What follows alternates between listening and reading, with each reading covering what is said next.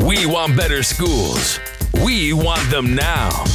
Stand in our way, and you'll catch these eight black hands with Ankrum, Cole, El Mekki, and Stewart. Join us now for an hour or more of talk on education and culture. What's going on, you beautiful people, on this amazing Super Bowl Sunday? It is a a very warm and hot, I might even say, one degree in Chicago land right now. Uh, I, hope, I hope y'all are staying cool. Uh, I like the new look, Ray. How you fellas doing, man? Let's start with you, Ray. I like I like this new setup, brother. This is nice. Appreciate you, man. Uh, I'm well. We had a we had a snowy day today, uh, but beyond that, you know, going out shoveling snow and you know doing what we got to do out here on Long Island everything else as well, man. I'm, I'm looking at you. I'm, I'm, I'm looking at all the work you're putting in, all the work that y'all fellas are putting in, man. Proud of y'all. Keep up the good work. And that's beautiful, man. Thank you for that. Uh, Chris, you is this a new location, brother? I like this. I see the it's subtle in the back, brother. It's, What's going can't on, man? Talk to me. Man. Can't keep doing the same thing more than once, man. Because you know you gotta gotta mix it up. I'm a fugitive. You know, I'm you, you're lucky I'm using my government name um, but I appreciate uh, appreciate y'all. I'm glad to be back again for another week. I know it's an important week for others because they're watching the Super Bowl and everything. But we still, as usual, the eight million don't sleep, bro. Like the needs for the eight million goes on even when there's a football game that doesn't have the Vikings in it. You know. Don't hold your breath, brother. Uh, and because it is the Super Bowl, because it is the Super Bowl, we really really need everybody right now that's listening. Please share it. And when you share it, put a comment in there uh, so we can get on people's feeds or whatnot. Uh, and Sharif is here. He just Sharifing right now. He having some issues with his mic, but he's here. Um, I'm doing okay, fellas. I've I've been nonstop busy. Um, uh, when when quarantine and everything started, I was on a book tour, and then I had gigs and stuff, and Corona killed all of that. Uh, but the audio book is finally coming out, and so been I had to redo a few chapters. Uh, I did all of the talking and all that stuff. So it should be coming out soon, and you know we'll have some gifts for some folks. Uh, we got our guy Sharif, and hopefully he can hear us. Sharif, nah, he can't. Oh, no, he can't. Yep, he, he, he cannot. don't.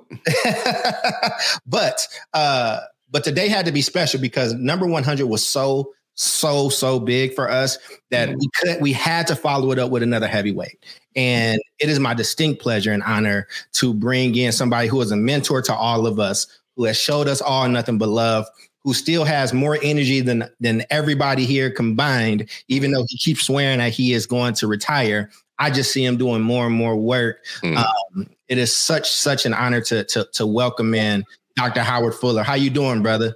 Hey, I'm good, man. It's really good to see you, man.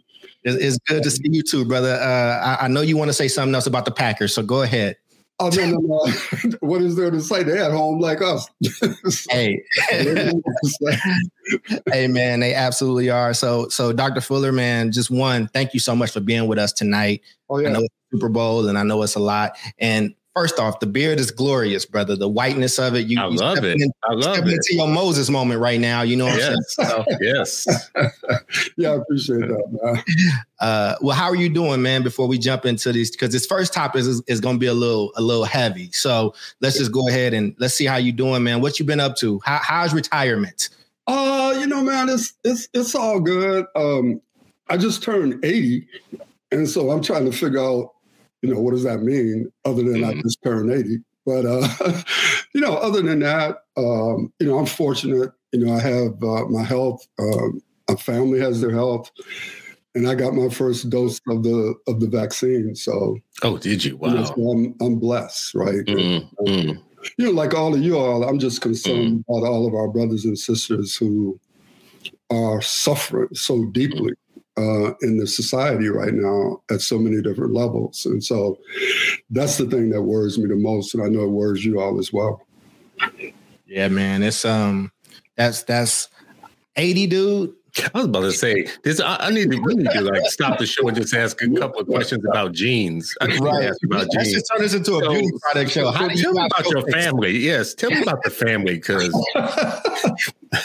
because we have people falling you know to we had a couple of shows on health and self-care and whatnot and you know like heart disease and everything becoming younger and younger like 40s and 30s and you know whatnot. And you, yeah. you, make me mad bro when i look at you. You just make me angry just hostile you know. What's up with your genes yeah you know you, you know i gotta thank my mother and you know i guess my father who i didn't really know but whatever. So hmm. uh, i mean I, I feel like like a lot of you brothers, like, you know, I've been fortunate uh, to be able to, you know, be at this point in my life. I never really thought a lot about it, you know, until I got 79 that I realized, hey, man, you got to start thinking about being 80. So, um, again, I think, you know, the goal is to get up every day and fight, you know, for as long as you can. Mm-hmm. I mean, that's mm-hmm. the way I look at it. You putting us all to shame, man. Well, thank you so much for being here. Um, Ray, I don't know if there's anything else you wanted to say before we jumped into this topic because you know this first topic is is pretty heavy. So I didn't know if you had anything else to say. Uh, yeah, I do uh, actually.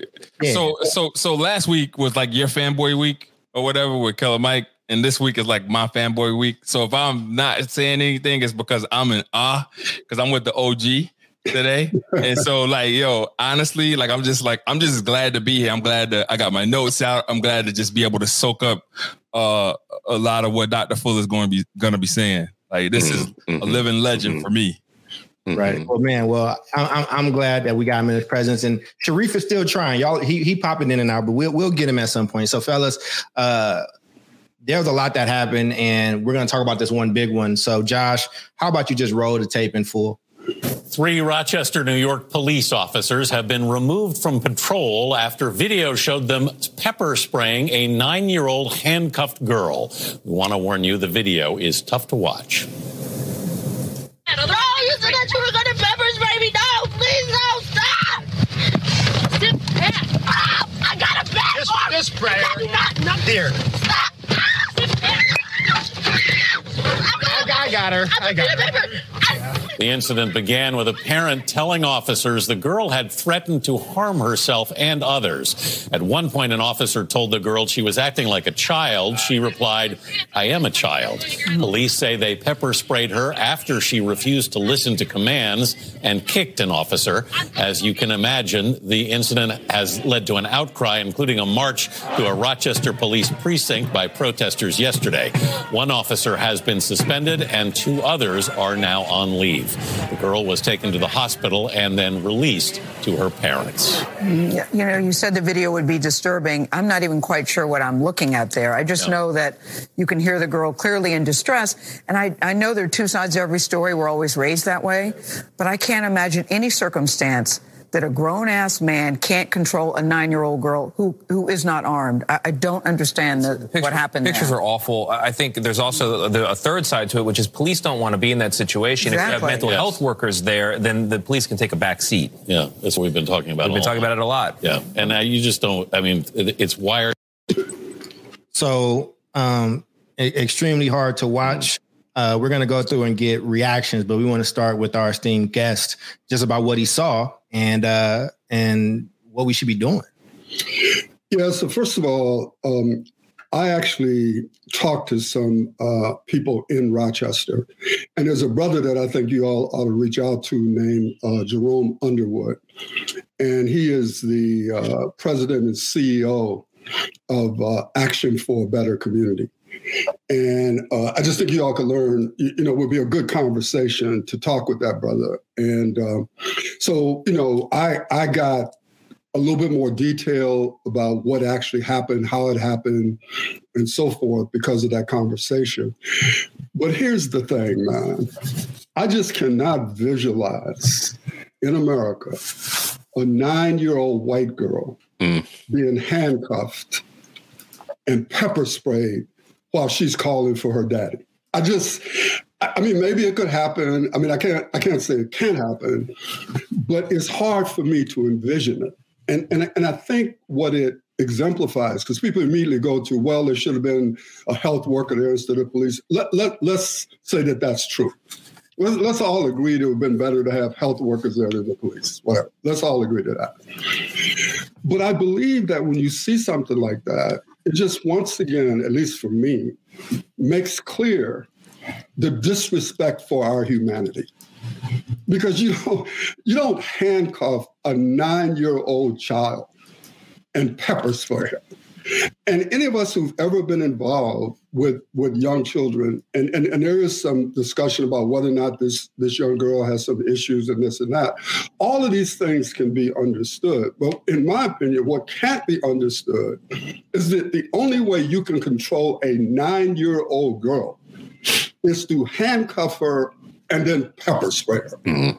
I just, I, there's no explanation that you can give me that tells me that that's okay under no circumstances. And I just don't believe that this same kind of thing would happen in certain other communities in this country. So that's that's my take. But I but I would suggest that you all uh, you know have a conversation with Brother Underwood, and he can even give you more details about what actually happened.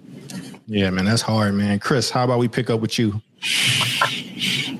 I mean, we've seen a couple of stories this week. There was also a, a, video of a school resource officer that was body slamming a young black student female to the ground so hard that you could hear her head pop on the ground. And then he kept trying to cuff her, even though she was out. She was out, her body was stiff, stiff like a light. Uh, um, I mean, stiff, just like she was, she was like, she was, he was trying to pick her up and whatnot, and she wasn't moving and he's kept roughhousing her. We have this one, a nine year old girl, you know, pepper spraying her and putting her in the back of the car. We, but this isn't new. We have other stories like this, right? We've seen this for a while. It goes back a few years ago, even with the 12 year old girl that was sitting in her desk, and the resource officer comes in the room, tries to yank her out her seat, throws her across the floor, and an educator of color, a black man educator at the head of the classroom is saying, you know, if you hadn't if you hadn't been messing up, you know, they wouldn't have done that to you. I don't think that it's a problem. It's not surprising when the police or the institutions or others look at our kids this way. But our own communities, oftentimes, even sometimes our own parents, internalize racism to the point where we're offering our kids up for ill, ill, ill treatment. Mm. Uh, and I think that's a problem. That's a real problem. Because if we were waking up every day kind of invigorated about defending our kids, um, they might have a better defense. That's wild, man. Uh, we'll go to you, Ray, and then because we can, Sharif, we're gonna come to you last, so you can uh, you can welcome in everybody and do all that good stuff. Uh, Ray, you just saw this. You're a father to a young girl. What are your thoughts, bro? Um, Actually, I did a whole show on it. Uh, did an emergency show on the Edge Pierce podcast. Um, I had gotten uh, Dr. Paul Miller, who is a school leader in Albany that was raised in Rochester, so he had like background context um, in terms of um, you know what's happening on the ground in Rochester. Also, um, had a couple more folks, um, a uh, federal parole officer uh, who's one of my fraternity brothers came to like yield his views on the training or the lack of training that uh, was involved in the whole situation. So um, my views and perspectives on, on, on this particular topic are um, on that podcast. Uh, I just I just pray for uh, for those kids that are uh, that are dealing with mental health issues and, uh, and and folks that have like a lack of resources in terms of dealing with those things. But you know, like Dr. Fuller said, and like Chris also said, uh, I think that this goes beyond a resource thing. Uh, this goes beyond. Uh, it, this is. It reminds me of people just like not having the type of love for kids the way that we love our kids. And so, whether it's the police, uh, whether it's teachers in the classroom, uh, you know, whether it's administrators at schools, uh, we got to advocate hard for for for ours so that folks are treating ours the way that they would want theirs to be treated. Mm-hmm. Uh, Reef, about to go to you. Um, just my general reaction is, I listen as a social worker, I had to deal with a lot of stuff in this space, um, especially with uh, males. I usually got caught out with uh, uh, pubescent males uh, that that were on the spectrum or that happened to be violent or whatnot, and I would as a social worker, I would go out and the cops would be there and they would let me go in first and do whatever, right? But even in this case, I mean, when you look at the tape, and again, maybe I need to, maybe I'm missing something. She's already in the car, like she's in the car.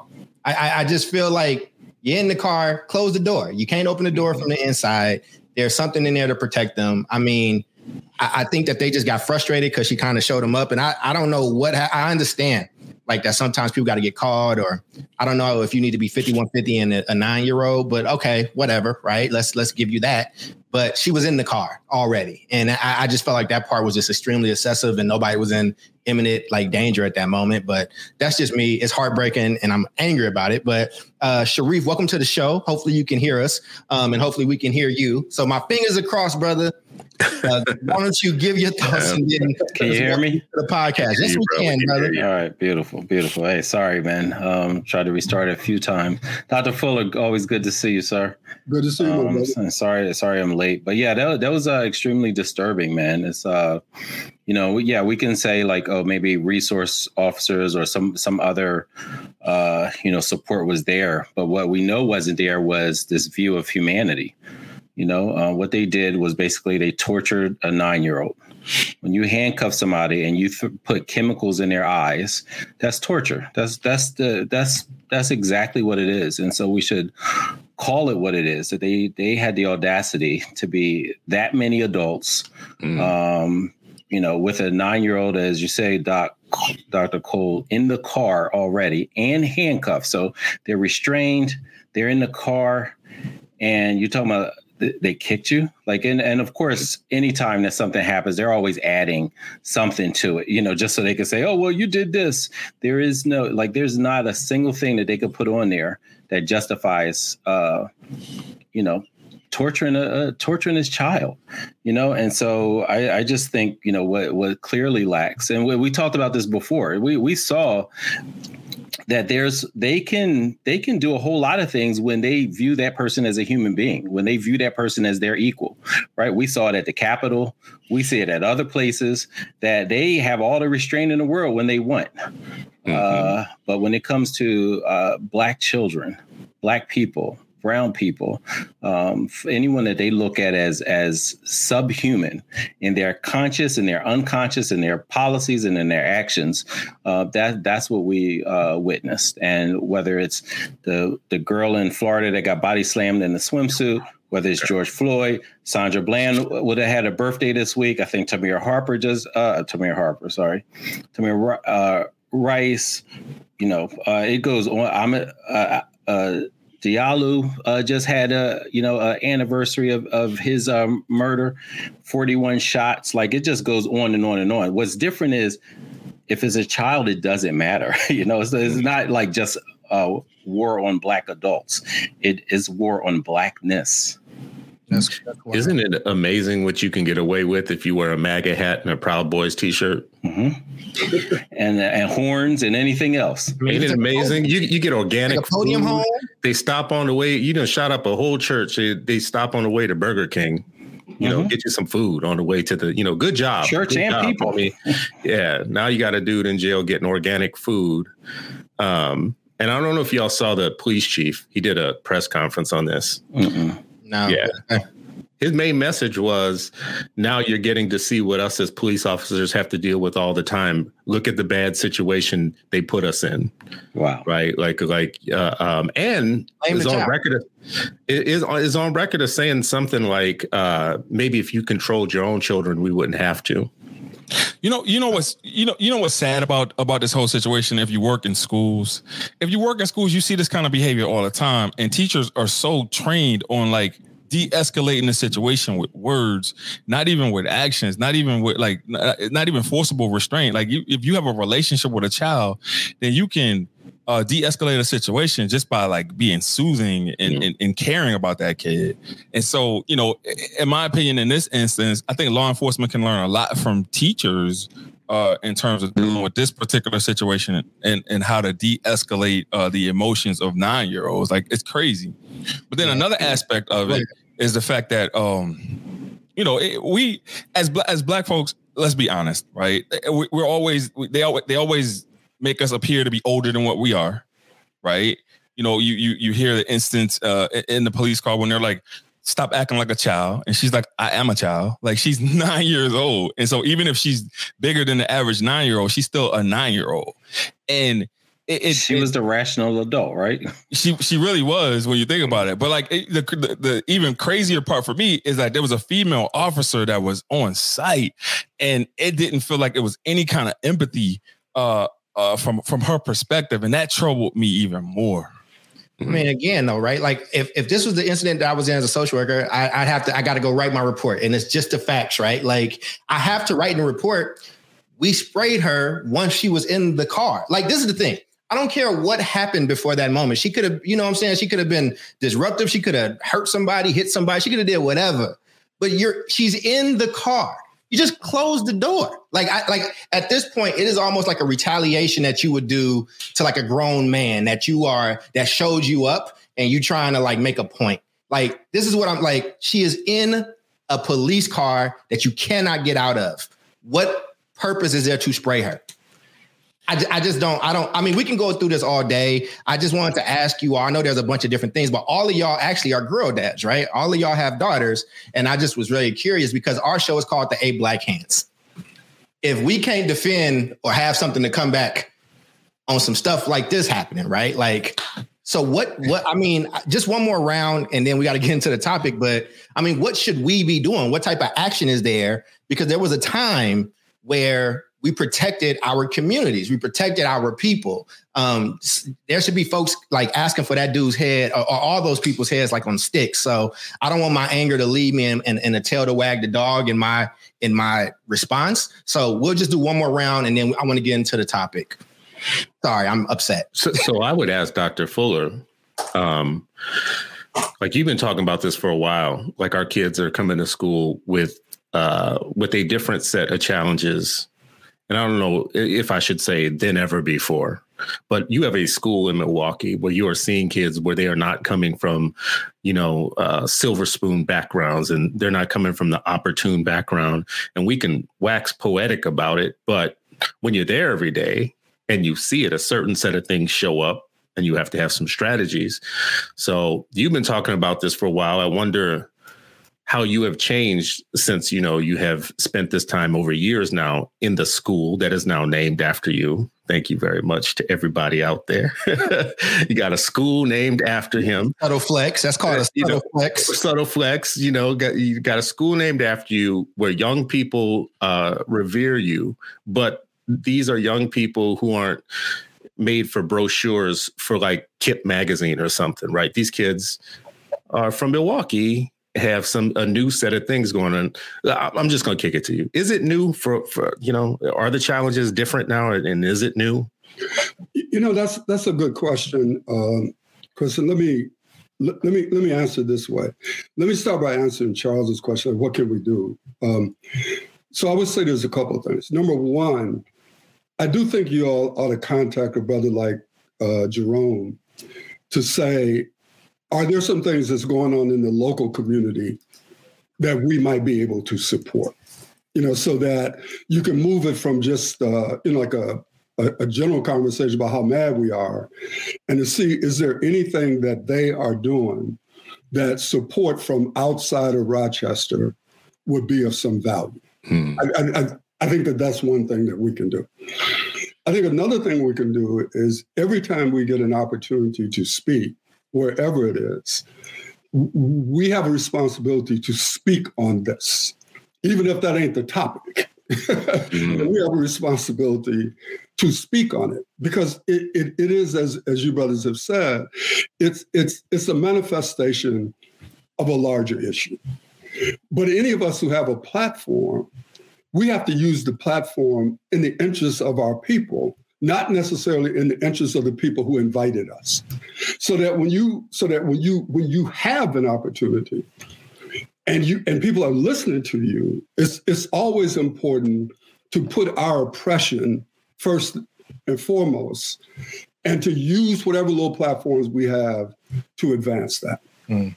The third thing, of course, is for each one of us who is doing anything, you double down on what it is you're doing. That that is that is, that is in support of our community and our children. Because we we can all talk but the issue is what are we doing for people who are in our line of sight? What what what actions are we taking to support our children and our community with whatever we have available to us? So to me chris those those are uh, uh, uh, Charles, three things we could do. Okay. On the broader question that you raised, um, you know, and, and I forget who said it, but one of the things I struggle with, Chris, is what is different and what is the same about our oppression right what i mean because at a certain point like i'm, I'm doing a, a thing that i can explain to you all um, you know where i'm trying to share with uh, people who want to listen there were 43 people on on last monday my history of struggle for black education in milwaukee and, and the reason why i'm doing that is because younger people always say, the older generation, y'all don't ever tell us nothing, blah, blah, blah, blah.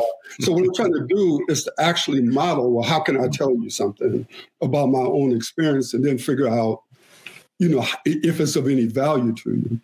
And I raise that because when you ask me what should we do, I come back and say, I really don't know because I'm trying to figure out what you all think we should be doing because maybe there's something about what I'm seeing that I'm seeing it through the wrong lens that I'm that, that, that I'm seeing it through my historical conditions or my study of history whereas you all may be looking at it in terms of the current conditions that are impacting our our people right and and, and so the question i would throw back on you all is what is it that you see different about the oppression of our people mm. than what someone like me would see, or even how you would see it based on your study of history. Because mm. because at, at the end of the day, it's it's it's it's all about how we define the moment that we live in. And, and and and and then how we approach struggle at that moment and and what are the lens that you're looking at to determine uh, what should be done so let me stop with that Oh well, man. Uh, I think you actually led a good segue because we can like again we could take up the whole piece, but that's what today's show is about, right? Like the work that you're doing in retirement. And one of the things that when we got on the phone to talk about this, and you were just like, "Look, I'm obsessed with how are we working across generations how am i passing off this knowledge and and and you know how are we having like two-way conversations and communication so you know why don't you give just a look you, you talked you introduced it a little bit dr fuller but why don't you let us know exactly what you're doing and then i think that this conversation on how do we act, what is our responsibility across generations and how do we all work together better uh, to lead towards black liberation whether it be through education or other forms for us as education but uh, Dr. Fuller? Yeah. So so what so what I'm doing, Charles, is like, um, I got all of these documents and stuff, man. I've got almost every speech that I've ever given mm. because I usually write out all of my speeches. But in addition to the the, the I, I like 28 uh, binders of um, uh, newspaper clippings, you know, the struggle for justice for Ernest Lacy. You know, I, I, got all of this stuff, right? And so what I decided to do was to say, look, I'm willing to, to talk with you all about the struggles that I've gone through. I can't speak for all other kind of people, but I can speak for myself. And the objective is not for me to say, look, I did this and I did this. The, the, the, the idea is to say, look, here, here we started out like with the coalition uh, to save North Division, which was my high school. And so we had an hour and a half session on Zoom. I sent documents out ahead of time because I, I, I wanted people to have these documents to keep. I laid out sort of like the work of the coalition, uh, the Save North Division, sort of why we did what we did, what happened, and then open it up to questions, right? About like, well, why'd you do this or why'd you do that? And what I told people is the purpose of this is not to debate with you whether or not we should have done something. Because I ain't, I ain't, I ain't trying to hear you tell me y'all shouldn't have done that. I'm, I'm just trying to tell you this is what we did. Mm-hmm. This is what I think I learned. And then you got to decide whether or not anything that I just said will be of use to you, go, you know, into the future. That's sort of the, the model. But what it's actually based on, Charles, and you know this from the work that you and I did together on writing that paper, is that I believe that this, this work across generation requires mutual respect. I mean, I you know, I I really appreciate it when people talk about, oh, you know, you're gonna bring your wisdom and blah blah blah. There's a lot of old people, man, with no wisdom necessarily that you actually want to hear about. so, so to me, the, the the the the issue is the collective wisdom because you all have wisdom too. I mean, you know, you you you have a view about the world based on the work you have been doing.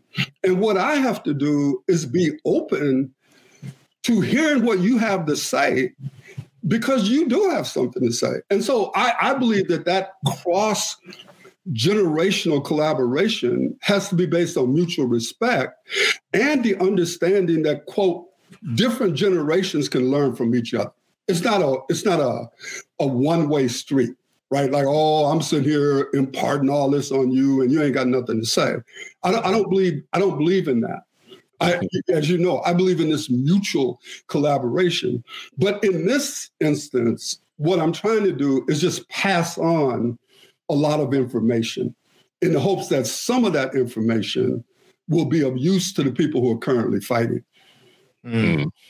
Well, let's go in reverse order. I mean, well, actually, let's just have a conversation, but I'll start with you, Sharif, and fellas jump in accordingly. But uh Sharif, like, so what what can we do? You know what I'm saying? Like uh, you heard what the good doctor just said. Like, give us your wisdom around what you think we should be doing uh to lead to our liberation, man. Yeah, I don't know if I have wisdom yet, you know, so I, w- I would, uh, you know, challenge that a little bit. I, I, do think we can share our experiences. I think it's in our culture to have this kind of intergenerational approach, right? Like there's a there's a philosophy out there that you have to have, you know, young tigers and old lions to get anything done, anything worth um, getting done. It has to have be this intergenerational, uh, multi-lens, multifaceted approach, and and so I, I, just appreciate that. I appreciate someone like Dr. Fuller. Uh, you know, one, one, if we listen carefully, one of the things he said was even with this Rochester incident is like one, connect with the people on the ground right like and and don't lose sight of like who's closest to that issue and seeing what and coming in with the curiosity like what do you need from us? How can we help you? What is more information that maybe that's not um you know that's not sp- uh, spread out there right? And so i think that's a big part of it like being having the humility and curiosity to ensure that the voices that need to be heard are heard. The voices and experiences that need to be baked into the plan are in the plan. And so i, I would say that's uh you know like absolutely you know crucial uh, you know aspect of it because that's how we you know we talk about this a lot about just this organizing you know uh, component of it. And so i'm just really appreciative that you know it, when it to talk to people like dr fuller everybody like talking to people like dr carr right? Like they have so much wisdom. Um, and I, I just think you know, and I, I can't compare my wisdom, you know, or, or the beginnings of my wisdom to that. And so, like, it, I really want to just grasp as much as possible and make sure that, you know, I'm taking that and building on it, right? Like, we, these are the shoulders that we stand on and lean on. So, you know, I, I would say uh, what Dr. Fuller laid out as a as a blueprint, and he's sharing his blueprint that he understood it that connects with the overall Black blueprint. So. That's what's up. Who wants to jump in next, man? I was going in reverse order, but uh, I want us to kind of have a free flowing conversation. Chris, um, give us your wisdom, brother. What should we be doing? I'm writing this down. Well, first of all, I just don't want to let Dr. Fuller off the hook of this thing. oh, you know, I don't have the wisdom, and y'all, but, but, but you're getting off that easy. And, we've tried to do that too, way. old people don't have wisdom. So what about yeah. the rest of us? If, if, if there are elders without wisdom, then here's why. And producer, keep us all on screen for right now. I mean, this is why I'm not going to let Doc get away with this because um, the way that white supremacy works is it puts you in a groundhog day cycle where everything is new. And it's a white supremacy is a self-cleaning oven. So there's like mm-hmm. instant innocence for white and there's permanent punishment for black. So you'll never forget the things that black has done wrong and you will consist consistently instantly forget what white supremacy has done unless you have a grio or a griot or somebody around to say, y'all know this has happened before, right? So when you have people, and Sharif, you and I have talked about this, who are saying, George Floyd was the moment I woke up. I saw for the first time things I've never seen before. And, you, and you're like, really? For true? Mm-hmm. Really? Like that was the first time you ever, wow, really? Because I can name some names 10 years ago and 20 years ago and 30 years ago, and I'm not that old. And there's going to be people that can remember past what I can remember, right? And the way that you do your young in white supremacy is you disconnect the natives from those ideas, those thoughts, those recollections, that history, so that every situation is new for them. So, one thing I would say in terms of what can we do, concrete things, there's a role for everybody to play. I think we can build counter institutions. Um, not everybody can build counter institutions. Not everybody can build a school, but some people can. And we need to support them and we need to give them the support and the cover and the political you know uh, type of cover that they need not everybody can teach but some can and they should teach in those counter institutions. Not everybody can develop curriculum or pedagogical practice. What I'm talking about is regaining Black intellectual, uh, Black uh, educational capital. That that in in listening to Dr. Fuller over time, I formulated this idea that after 1954, we wiped away a lot of Black educational capital and never recovered it. Right? It, it was like a Great Depression for us that we've never come out of. Now none of this stuff is quick. You can't start a school quick. You're not going to, you know, create. You're not going to create pedagogy quickly. You're not going to do any of that stuff quickly, but it has to be done. And all the way down to the parent level and to the student level, there is something for all of us to participate in for our freedom. When Dr. Fuller has said before that education should, should prepare students for the practice of freedom, mm-hmm. these are like cultural totems that we need to, to latch on to and and make happen and realize that nothing happens fast. We're not going to there's nothing that's going to come down the pipe that's going to get us out of this to today tomorrow next week next year. But we'll be better off a year from now if we have supported schools that work and teachers that work in those schools and pedagogical people who uh, give us the expertise. And then you know parents and students. It's got to be a full a, a full court press Yo, that's dope. I'll jump in. Um, mm-hmm. So first and foremost, I'll weave this in. I want to talk about Nehemiah's comment. He says, uh, "That's why they don't want to teach sixteen the night the sixteen nineteen project." Oh Lord! I don't. think that they don't. I don't think that that's the reason why they don't want to teach the sixteen nineteen project. I think there's some factual inaccuracies with that project, but uh, we'll we'll say that for a different episode. Um, so my takeaways from Rochester. Uh, let's start there. Um, I think that you know parents should not call nine one one in, in in terms of mental health cases, I think that there's got to be a better way to deal with it. If you have a kid in your house that struggles with mental health, then I feel like you need to reach out to the to the school social workers, school psychologists to find better ways to deal with those issues, especially in emergency issues. Because emergency issues, like I said before, happen at schools all the time. So how are these schools dealing with it? Uh, and and are they experiencing success? If they are experiencing success, are they communicating the types of successes that they're having with people's with people's kids? Right. So that's the first thing. Uh, the second thing, in terms of like the collective wisdom, uh, Dr. Fuller, I'm so grateful uh, th- that you're here and you're talking about just like cross generational collaboration. I lo- like one of my favorite shows on my podcast is when I bring on David Hardy and and, and Tyrone Mowat, and and that's because like of the lived experiences mm-hmm. of that that they bring to me every time I talk to them. And so it's not for me to lead the conversation, but they allow me in their space so that I can learn from them and learn from their lived experiences. And like I'm just so grateful when when I'm able to get them on once a season. Um, and then lastly, uh, you know, in terms of in terms of like this short memory that we have uh, with, with, white supremacy, I mean, shit, something happens every day. I mean, I mean, like, how can you forget? Like, something is happening every day to make you think about, like, damn, is that really how they feel about us? And so, yes, that is really how they feel about us. And so, we need to approach that differently in the sense that we can't wake up like Groundhog's Day and, and, and relive that cycle. It's like we we we already know what's gonna happen. So if you know what's gonna happen, then you should be prepared to do the, the total opposite of what's gonna happen on Groundhog's Day because you already know these people can't stand you.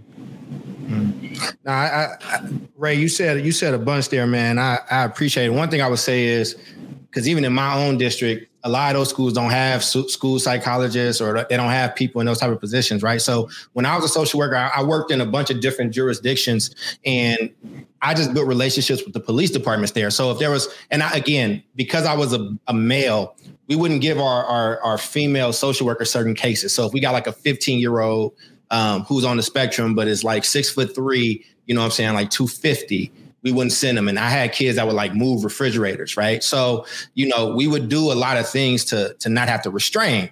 Um, but th- those police officers that we worked with, I knew those cats by name. You know what I'm saying? They were just there, right? Like they they knew to let me kind of do my thing. And I and I think that just as I'm listening to this though, and what you said and what Dr. Fuller said and Chris and Reef, I think one man, I just want to start. We got to protect our people, I, and I say this in a sense of I've seen people stomped out over dice games before. Like I've seen people get in cars filled to the brim with six folks, right? Like like thug dudes, like lapping up almost to go retaliate over a dice game or a basketball game or somebody stepping on shoes or getting into it at a club I just need to know what that looks like when it's a little girl being attacked by police officers, like uh, like a gang of them. And and I'm not I'm not necessarily advocating violence or whatever. I'm just putting out what I've seen and what I'm reacting to, and just I've seen it go down before, right? I think the other thing, man, for this generation, I don't know if I got wisdom either, but I would say we got to have discernment about the way in which we go about certain issues. Which which issues are the ones we want to put our energy into? Because I see a whole bunch of like uh like dictation police on Twitter. I see a whole bunch of people dictating using the wrong word. You know what I'm saying? Like, oh, you that ain't the word. Like, you know what I'm saying? You said it that way, right? Like, don't, and it's like they put a lot of energy into that, right? And they ain't got no words for this. And I and it just bothers me. And I think the I'm so, I'm so happy to hear you say that, Charles. I'm happy because because we had this conversation like three years ago, bruh, and I was like, I don't know how many years ago it was. I was like, Black Twitter can get on a streak on any given day on something that is absolutely not germane to our people, not germane to our freedom, and they will put their back into it. They'll put their all into it. Every character, 250 characters, they'll do a thousand. they, they, they, you may have had a person doing 8 million characters on Rachel Dolezal on a, on a day, on a day when 8 million black children were being robbed of their future and their minds were being foreclosed upon by American school teachers. Mm-hmm. Right. But we had all the fire and heat and energy about about Rachel Dolezal and what Beyonce did this day and and with Azealia Banks and you know blah blah blah whatever. This is what I'm going to sound. Well, and, and, I mean, but and but, part of, here's, the, sound here's the part. Here's the part that I'm reacting to, right? Because this happened, right? And then that Zendaya and uh and Washington movie came out, and I saw like eight thousand think pieces on like, well, that that's that's a toxic relationship. It's a movie. It's a, it's a movie. right. like it's supposed, it's, you know what I'm saying? Like, who cares? Give it a thumbs down and move on with your life, but bring that same heat around this stuff, man. And I and I would just say, um, the last part, man, is just know your role in place. So for me, if you come to talk to me, I'm talking from my experience and who I am. I'm talking from a place of, yo, homeless, violence, addiction and all that stuff i tend to have different type of um my whole thing is around ain't nobody coming to save us what can you do if you need somebody to to to hold you at that moment and like be there emotionally for you which is a very like it's cool to need that. I'm just not the person that need that you need to do that with, right? Like I care more about the work and I'm not that good with people. You know what I'm saying? So you need to go to the appropriate people for that. And I think that that's the thing. I think that some people are trying to be everything to every situation. And right now, I, listen, I you can I can jump on Instagram right now and find you 30 people talking tough about a chain, about about somebody said this, somebody called me that, or whatever the case is, ready to shoot and kill people that look just like them. And then when one of our little girls gets pepper spray when she's already in a car, I don't see that. And, and, and, it's, and it's a problem for me. You know what I'm saying? And, and, and again, I think I might be a little too emotional about this piece, man. I just, we are on our own, man. And, and, and what else do you need to see when a, a, a nine year old child is, is fucking pepper sprayed when she's already restrained. The restraint is over. It's done. It's already you. You're done. We're done here. Like close the fucking door. Sorry, I shouldn't be cussing with Dr. Fuller on like this. Let's let's just. When did, when did that become an issue, man? yeah. It became an issue when you turned 80 and retired, man. Yeah, you know yeah, yeah, forget, yeah, forget that, man. Uh, let me. But am I making sense, Dr. Fuller? I just again, two or three things. Uh, yeah. Okay here's one of the things I think we all have to be cautious about. A lot of people will tell young people, go look at one night in Miami. Mm-hmm. and then get mad when the kids don't know who Sam Cooke is.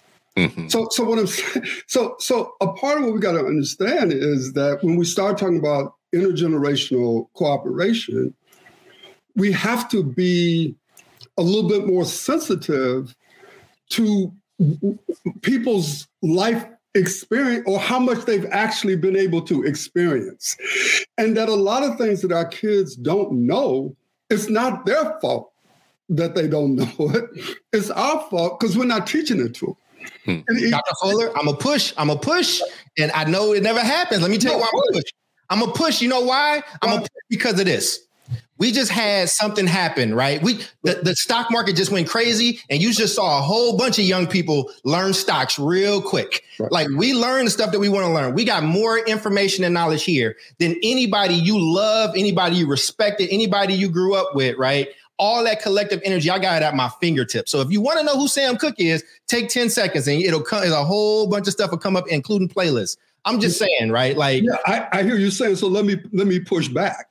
Yes, sir. That that's all interesting. Yeah, we all got the phone, but what I'm trying to say, Charles, is because a young person has a phone, it doesn't mean they're gonna use it to find out who the hell Sam Cooke is. so if they're interested, they will. I'm the youngest one on the panel. It may not so, be relevant enough for them for their situation to look Sam, into Sam Cooke is absolutely uh, relevant. I watched Night in Miami and I, I pulled the whole essentials down and right. hey, and I'm you 44 years old. I'm, Dr. Fuller's talking about a 15 year old. I'm 43 year old. and 9.9999 tenths. And, and you know, what? and, and, and, I want you to finish your point too, Fuller. But here, here, here's the thing because I had to have a bunch of talks about Night in Miami, and you know who brought those talks to me? My young people, my kids that go to Emory High, my kids that go to schools all through Oakland, but, but, some of my kids in Indy. I'm just saying, a, they teenagers. But to a certain extent, Charles, you're making my point. Mm. The point I'm trying to make is that you cannot get mad at them because they don't know who these people are. If they come, even if you tell them go look on the phone, looking on the phone is not going to give them the explanation mm-hmm. that you really need to give them. Because looking on the phone ain't going to tell you the essence of the conversation that was happening in one night in Miami. That is going to take someone with a political perspective to explain what that conversation was all about mm-hmm. after you tell them who it is. Because mm-hmm. I was shocked, not, and, and I shouldn't have been, and, and I got mad at myself because a young person asked me who was Jim Brown. And I'm like, you know, who was Jim Brown? And then it occurred to me, you, you know, they don't know who Jim Brown is. So instead of being mad, Right. My job is to take the time to explain it to them. That's that's the only point I'm trying to make on this. I'm not saying that they don't have things that are available to them, but even this, Charles, you you all made the point yourself. They may go on here and see some stuff uh, that you don't even want them to see that you're going to have. Yeah, that happens too. and, and you have to walk through to explain how all of that stuff you just saw on there is bogus. So that's. Right. Well, let me make a second point. And make a second point, but I just want to be clear because you're gonna you're going to send the wolves at me. I did not say I was mad at young people. I said I'm mad at all of us. I just want to, I'm mad at everybody. so yeah, it's ahead. all good to be mad, but we have to step back at a certain point in, in our moment of madness to try to explain something to our people, right? That's mm-hmm. always still what we have to do, even when we're mad. Because and, and on this, we should just put the, put it on record. What you're saying right here, right now, is a point that I think is is we should just put it on record we are not doing a good enough job of of working with our uh, our young people to understand what matters before us. Right? We can't expect the school to do everything. Right. School's not going to teach you who Jim Brown is. Right? That's going to come in in a different format or whatnot. So, so Dr. Phil, I'm just like hammering down on your point because I think it's true. We could be better teachers right. of what matters in our culture and not just critics of our culture and, and of our young people's culture. Because like the, the mumble rap gets on my nerves, but maybe I, I, have not done a good job of teaching them about public enemy. Right, but go ahead, go ahead, brother. You ain't done a good enough job to learn mumble rap, brother. Get up, get your game up. Now, now point two, Doctor Fuller. Go ahead, brother. Go ahead. Yes. Okay. Point two. It, what it, it and this this was brought to me one time when I was the, the, cops had done something, and I was trying to talk about black people, you, you know, because a little girl had been shot by a black person, right? Mm. And so one of the things I think we have to always do is try to keep in mind at a moment in time what is the primary level of oppression. And, and, and what we have to keep coming back to is yes, we're killing each other. And we can get into, you know, Frantz Fanon and the colonized mind and all of that, right? But the issue is what is the difference when you're being killed by the state? And I understand you can say, mm-hmm. it, you know, a, a, death is a death is a death. Mm-hmm. But but within the political realm, a death at the hands of the state.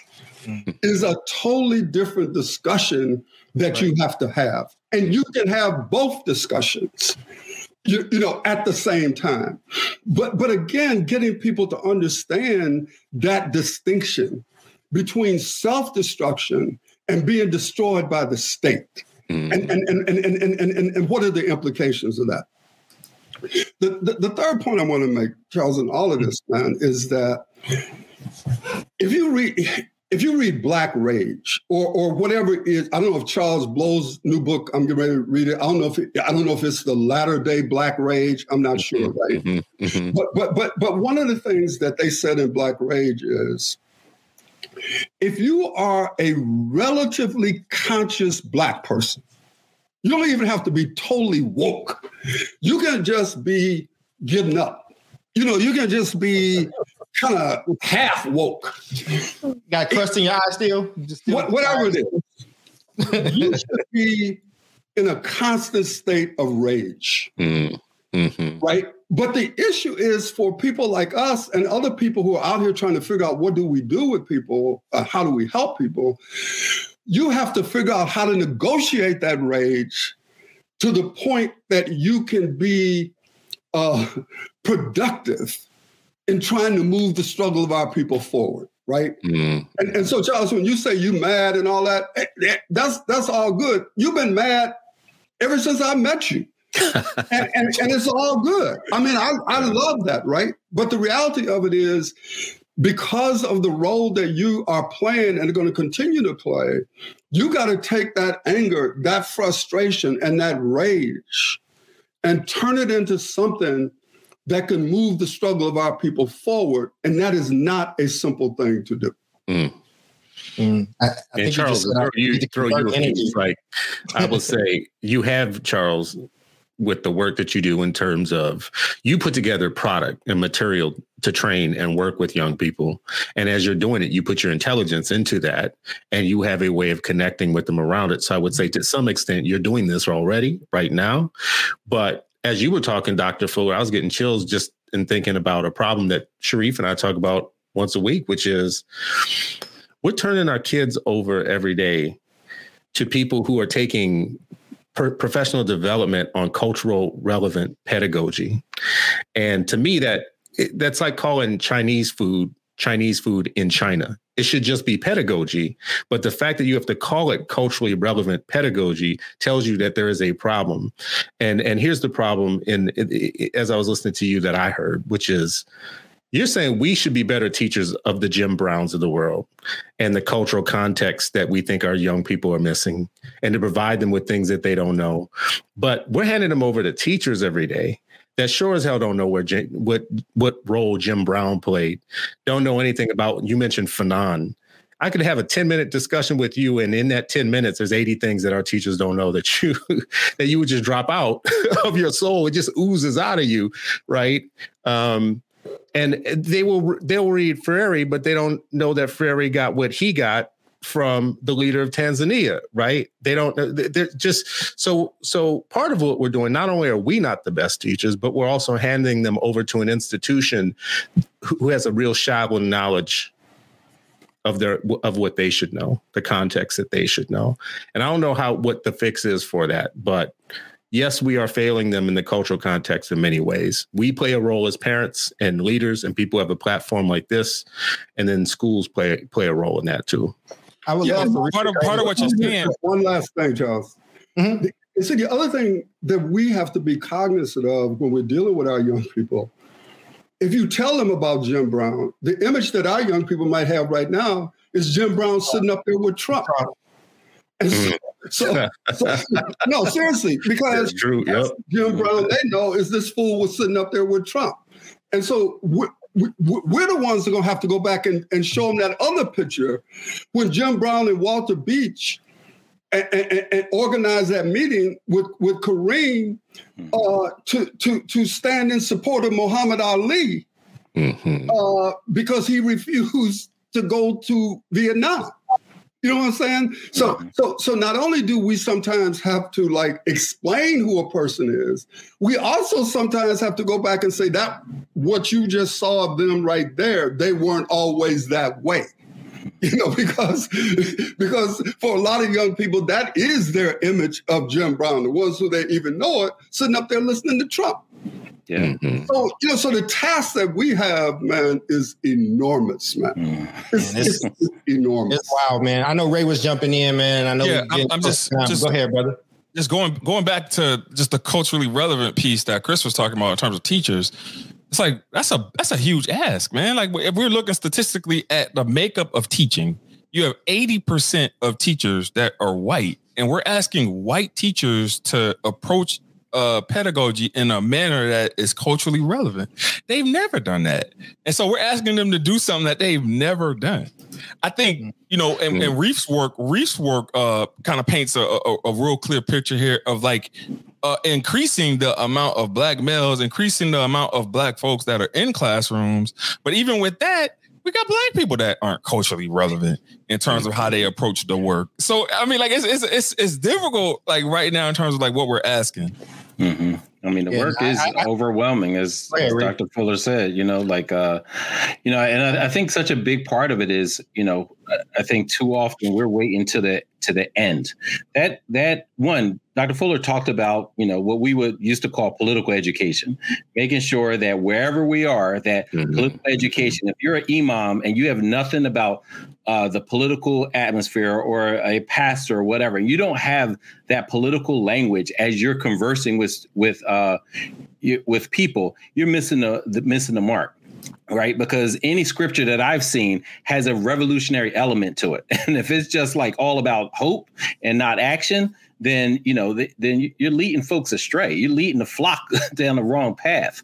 And mm-hmm. and so I think you know a, a part of it is if we look at political education and the way that Marcus Garvey looked at it and Malcolm X looked at it, where Marcus is talking about like, hey, if you don't have a connection to that past, if you don't have that Sankofa moment, you're a tree without roots and we know what happens to trees without roots right mm-hmm. and malcolm we talked about this a few shows ago about you know where he was exhorting this idea like the biggest problem that we've had around our movement is that people trying to organize sleep people and not just you know as dr mm-hmm. said, like you know if they're not there yet and even if they're a little bit you're adding their political education so you can help them connect the dots understand the today's context making the connections uh, between them because if not he's like once they are awakened that's when you get that action that's when that rage t- ties into uh, you know the action at, at, hand. But so many, you know. Uh, Ray Ray Tovin, I just noticed that Ray Tovin brings up this idea like professional development. So many of these educators, I'm talking about 80%, you're talking about black folks too, where they go to teacher colleges and they learn about all the white, Euro, uh, you know, white or Eurocentric behavior theorists, mm-hmm. Mm-hmm. theorists, and then they mm-hmm. come and teach them black children. That's why you see across the country, they say we're not prepared to teach diverse classrooms. We're not prepared to teach black and brown. They're saying they're not ready. Mm-hmm. So it's not just who's leading the classroom, it's who led the teachers before they got to the classroom. What is yeah. their intellectual genealogy? Man. So I know we I got mean, a, a, good way to combat that though, Reef, is uh is is to make sure that everybody that's running that school building is culturally competent. Because Look, I, you, know, you, see a lot of play, and you know this because you train principals that it's a lot of it's a lot of teachers that are more culturally responsive than the people leading the classroom, the people leading the school board, the people leading the district, right? yeah. Well, I, I, I, know, I know we got to do our we got to get into our final thoughts and, and all that good stuff, man. I, I just and we can go long if we want. I just Hey, why are you Super Bowl rushing us?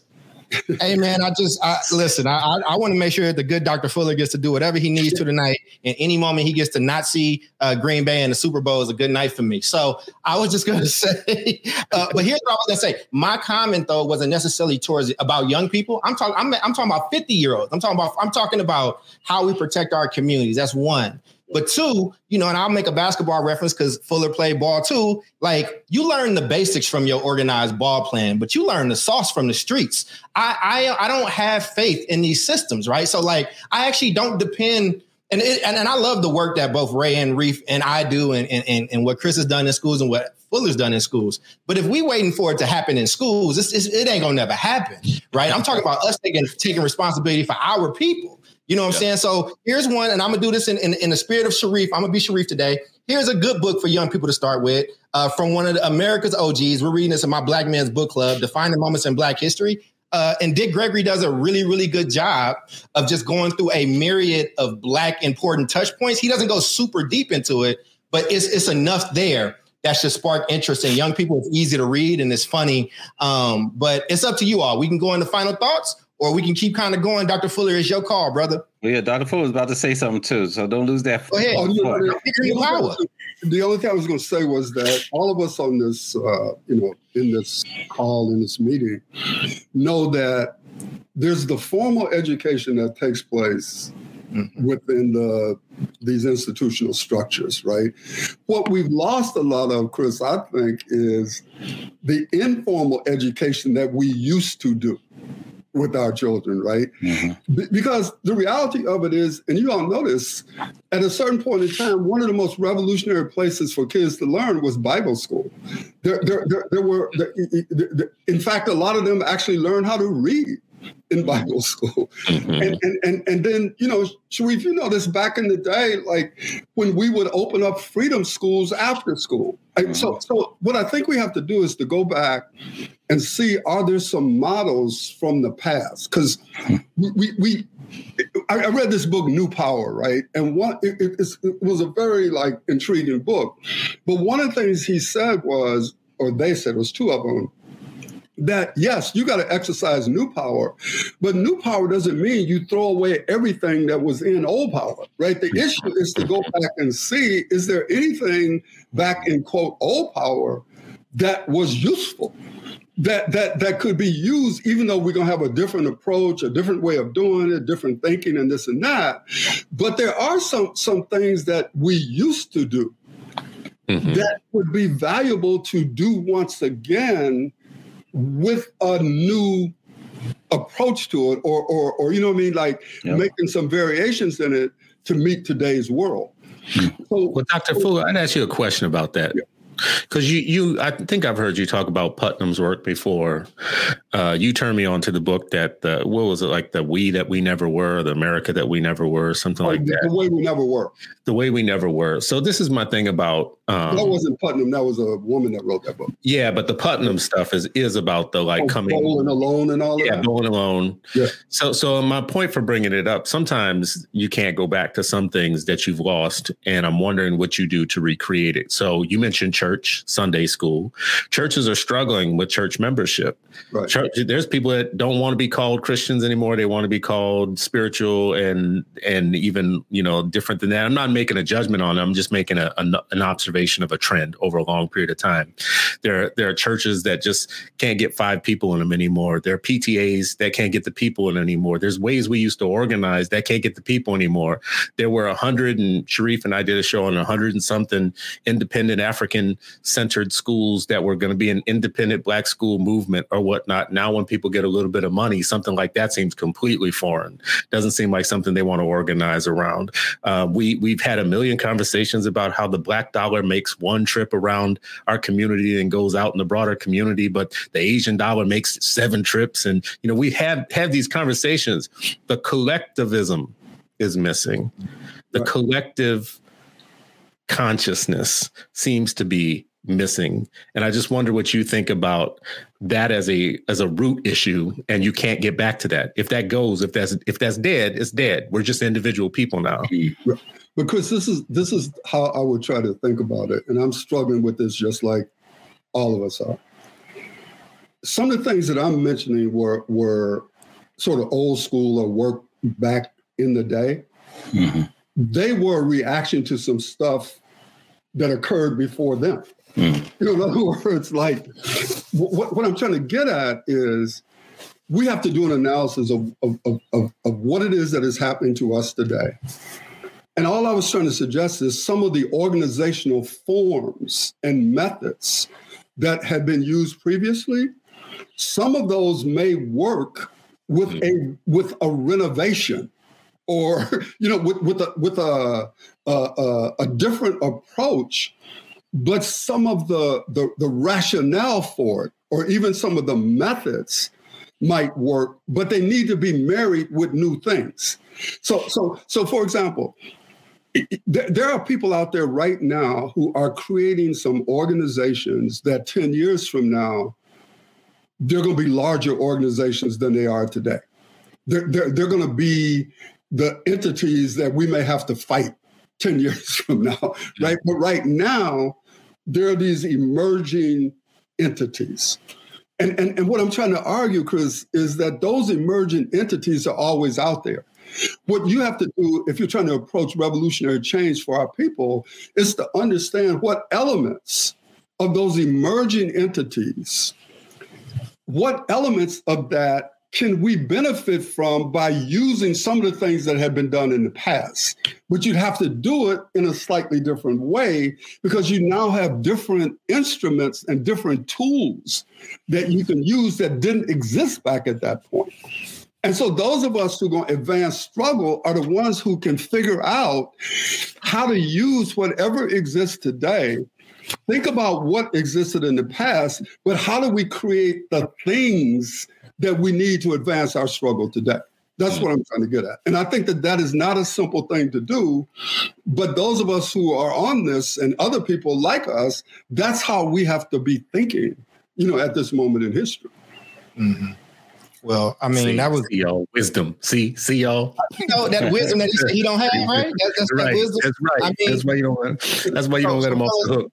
we're, we're gonna we're gonna start to rev into just final thoughts. I just I just wanted to make sure I, I, I said this before we did that. Um, join, consider joining our Patreon because the patrons have a new book club uh, book that they're starting and their next meeting. Um, and you can go to our, our fan page and get the dates, but they are reading Dr. Fuller's book, uh, No Struggle, No Progress. And Dr. Fuller expect an email because they're definitely going to ask you to join that at some point. But as we are, and listen, I, I and I just I hear you around like at what we how we look at our elders and how we also look at the younger generation. You should have an older mentor and you should have younger mentors. I mean, you know, Dr. Fuller, you know this. We did your show because my healthcare version of you, Bert Lubin, when his cancer came back and I told you about it, and he was like, you have to do that show with that brother that you always talking about in your education work, right? Like he told me that before he died. Remember, we were doing our shows.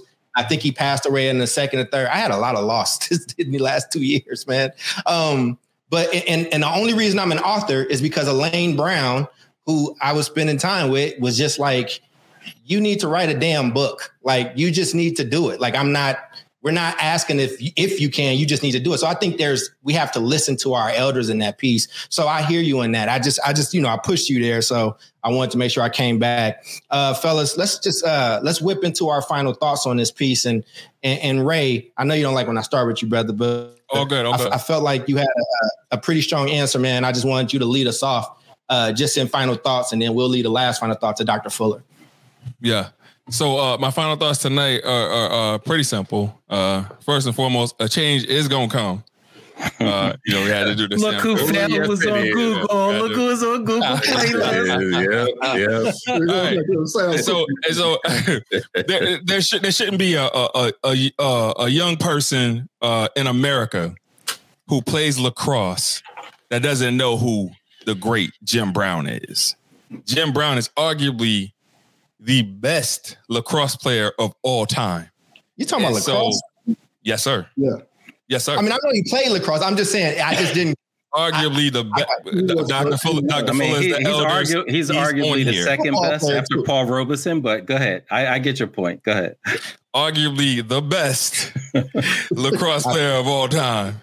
And then, lastly, uh, the, the, the, conversation between Sam Cooke and, and, Malcolm X, even though it seemed contentious at times, it reminded me of just like how we show up for each other as the Eight Black Hands. Like we have some contentious ass conversations, but at the end of the day, we know that we admire one another for the work that we do, and I think that it challenges us to put our best foot forward in order to be who we need to be for the people that we need to be there for. So I appreciate y'all pushing me, and I appreciate y'all for allowing me to be Sam Cooke in this space. Did you just call yourself Sam He talking about, he talking about with the. All right, go ahead. You, you smooth, bro. Sharif, go ahead. That was that was the smoothest humble bag. I love it. Mm-hmm. It might be part of the libations part. I didn't finish watching the movie. I, I gotta, I gotta finish watching it. But I just remember he was looking for some libations up in there, George. But listen, I, I, you know, one, just thanks, Dr. Fuller. You know, every time you, uh, you speak, it's it's a class. And and I, I just appreciative as, as someone who just um, not only appreciates history but appreciates uh, hearing from you know from our elders. Um, you know, you know we're we're grateful that you were you were here. And every time you've you know we've asked you to to come teach come share come impart wisdom you've always you know been there and then some. And so i i deeply appreciate that. I, I love what you talked about with the you know tying into the black blueprint and taking the culture and context of that time and seeing if it can be how it can be overlaid to the the context and the content of this time and and making that connected. It's like the the Panthers and the Cubs, right? Like, you know, uh Baba Zayed, who was in the Panther, the New York chapter, he would talk about Cubs to the front. Like he's always saying, like, hey, we have the wisdom, Cubs to the front. Next generation, move to the front. We got your back, we got your side, but there's sometimes for you to lead. And a lot of what Dr. Fuller reminded me of, um, you know, those conversations, right? And in the Freedom Schools movement, like Dr. Fuller talked about, there's a, a strong tradition, not only the intergenerational, but this idea of train your replacements. And I think that's part of what Dr. Fuller has always been doing, you know, even during his fake retirement. And that's what he's telling us to do is like train your replacements. What are you doing? How do you make sure that they are ready? And we don't know what the battle is going to look like, what how it's going to pivot, whatever, but we do know that there will be a battle.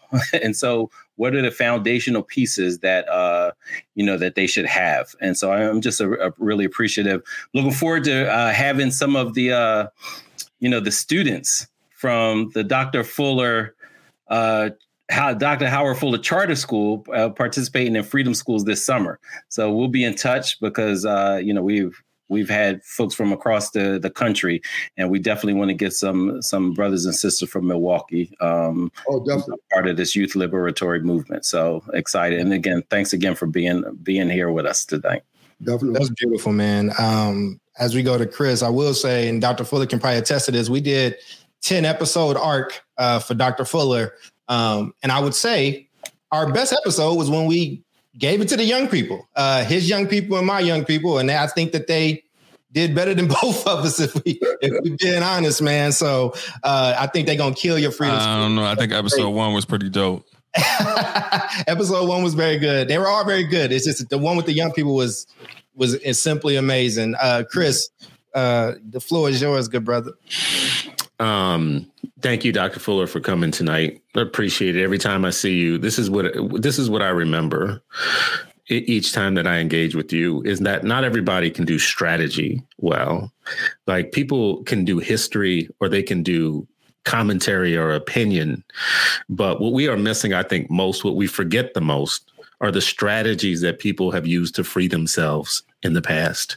We can read stories, but that doesn't mean we're going to become good tacticians and strat- strategy people right? Mm-hmm. and this is what i love about you is i don't know if you're always knowing that you're doing it but you're actually telling us more than the story. You're all you're, you're imparting the strategy in the thing. And that's what i think we're, we're so missing when we talk so much and when we write and when we think about the, the next big problem that happened or started or whatnot. We're rarely thinking about the strategy for getting out of it. My only contribution to thinking about strategy because i say it all the time fellas on the show hate it. I'm not an I'm educator. not educator. not educator. I don't. You know, I, I'm not a teacher. I don't run a school. I don't do any of that stuff. I'm a parent who has been thinking for a long time the way that my dad thought, which was uh, know yourself, know your history, think about your history, think about the strategies. But you don't have to be the smartest person in the world. This is something my uncle told me. Boy, you don't have to be the smartest person in the world. Just don't be dumb right? And uh, and and that was like some pretty profound advice I found a few times in my life that that has been useful, right? Um, um, but this is my only contribution to thinking about strategy is thinking about what we have lost. Are um, we lost Black educational capital. We had teachers and principals and schools, and they had developed pre- pedagogical practices and knowledge that was wiped away. And we think of those as jobs. Oh, we just lost some Black teacher jobs. We just lost some Black principal jobs. We lost more than that. And it never like really recovered. So the way home to me in some ways is you can't do it all in a day, but you could build little pieces of that back again. Sharif is putting together a pipeline of black educators, right? Um, um, you know, Ray runs a school, right? Uh, um, uh, we have Naomi Shelton is leading a, a group of people that have mom and pop charter schools or whatnot. These aren't trivial positions. These are things that actually, in my mind, as a strategy, help us start walking home again back to a time where we had educational capital. So, um, so that's really all I got for hope in a nutshell, because I think Groundhog Day is going to keep coming. Every year, we're going to see a, the same set of educational results. And every year, we're going to say, oh my God, there's a gap. And every year, we're going to say, oh my God, we got to teach people how to be uh, culturally relevant. But we're never going to get to the part where we talk about owning the means of production that develops the intellect of the young black people in this country. And that is the strategy to me. That's everything. Man well i appreciate that man. I think that uh I, I think you bring a lot of wisdom, and I do think you are an educator. Uh, you educate us all the time. I, you know, we're gonna let Dr. Fuller take us out. I think in my final thoughts is just, um, again, I, I, I, I'm just not a patient man. I, I think that um, we've seen more than enough that we need to see uh, to know that nothing is coming to like save us or help us. And and I and I I will always continue to fight to make systems better, man. But I really, I I, I if I if you ask me to choose over the system or people or our people, I'm choosing our people, and I know all y'all agree with that. I'm, but what the reason why I'm saying it, just for the people listening, is we have to be responsible for us and our folks and things like that. Like I'm not, I'm not good at the emotional stuff. I'm not good at holding the relationships. I'm not good at like reaching out or whatever. But Dr. Fuller checked in on me. You know, Ray checks in on me. You know, people, there are people in my life that check in on me, right? But what I am good at is I'm about to write this other book, right? And get this information out and give out these funds and, you know, use the power that I got in these spaces, man. And I just feel like while we were doing this show, I got two notifications on my Ring app about two more shootings in my neighborhood. It is one degree outside on Super Bowl Sunday. Like mm. we got heat for everybody else. We got heat for people that look like us all day. Like people that I love, when I hug them, I feel a vest and I feel they strap. You know what I'm saying? Like, and what I'm saying is, what is all that shit worth if we can't protect a nine year old girl from being abused by police when they already got the situation under control. And and and I don't I know I'm, my final thought is not comprehensive and it's not making a lot of sense. Uh, it makes so, perfect sense.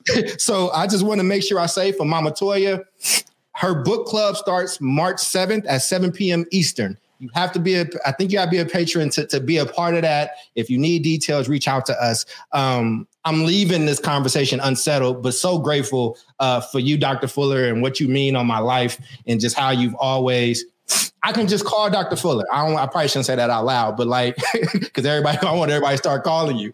But like, and we'll just talk. Like, it don't. It don't have to be about nothing big. We might talk about basketball. We might talk about you know, him being in Africa with guns over his head, or because he got a crazy ass life. You should read his book. Um, but we, I, I just appreciate how you showing up for me, and with that, it's only right that you in our show today with your final thought, brother. Yeah, well, uh, three things really quickly. First of all, I want everybody to understand how important it is that I can call you, or I can call Chris, or I can call Sharif. I mean, I, I mean, this is very, very important to me that that people understand this is not a one way street. You know that that I get so much you know love and help and support from so many people that I don't. I, I just got to say that because that's that's that's so extremely important uh, to me. And, and and and Charles is one of those people that I feel like I can call and, and test ideas and well, what do you think about this and what do you think about that? Chris the same way. I believe the thing about Sharif. I don't talk to Ray as much, but I, I believe I could call either one of you brothers to say, look, what, what do you all think about this? Help me think about that. That's very important. The second thing I want to say real quickly is, Chris, sometimes we ought to have a discussion about what happens when you engage in struggle and the struggle leads to a change in the condition that you had previously experienced, and this new change has unintended consequences. Mm-hmm. So, for example, when you struggle to get civil rights, mm-hmm. so that Black people didn't wake up and say the only professions that are available to me are teaching and preaching, because at one point, at one point in time, our community had access to our best minds mm. because we were limited in terms of what we could do in America right? And so, in you know, in Marxist terms, it's the difference between uh, a national bourgeoisie and a comprador bourgeoisie, and, mm-hmm. and, and, and, what that means. And, and that's a, a, a, conversation worth discussing, because as you advance and struggle, you always got to understand what what are going to be the unintended consequences of advancement, and who is going to advance and who ain't. you know, you know, you know, in that struggle and and I, I, just think that that's a worthwhile discussion. But I think that the the the, the thing I want to leave with you all is this because I've heard this so many times. We have to make very clear to people because Obama used to use this a lot. King talked about it. They all got it from somebody else, and that is that the arc of the moral universe is long, but it bends towards justice. That's really a nice, catchy thing right. but it's bogus because because the arc of the moral universe for us always always almost bends towards injustice mm-hmm. injustice whatever the term is and the only way that it bends towards justice is when we grab it and we bend it Bring your hammer. so mm. that's what I want to hear anyway. And that's and that nine-year-old girl is just another example of the moral universe that we live with every day in our black lives. Mm. That is so deep and dope because I wonder how long must that arc be if we still haven't gotten to the justice part. Wow. wow. Josh, cut that one. That, cut cut that. Uh, yes. Uh, people, y'all have been listening. Uh, just an amazing, amazing show. Y'all have been listening to the Eight Black Hands. Uh, we love you all. Be safe, and we'll see you next week. Peace. Peace. You have been listening to the Eight Black Hands podcast with Ankrum, Cole, El Mekki, and Stewart. If you like what you heard, follow us on Twitter. Our handle is at 8 Black Hands 1. Thank you for listening.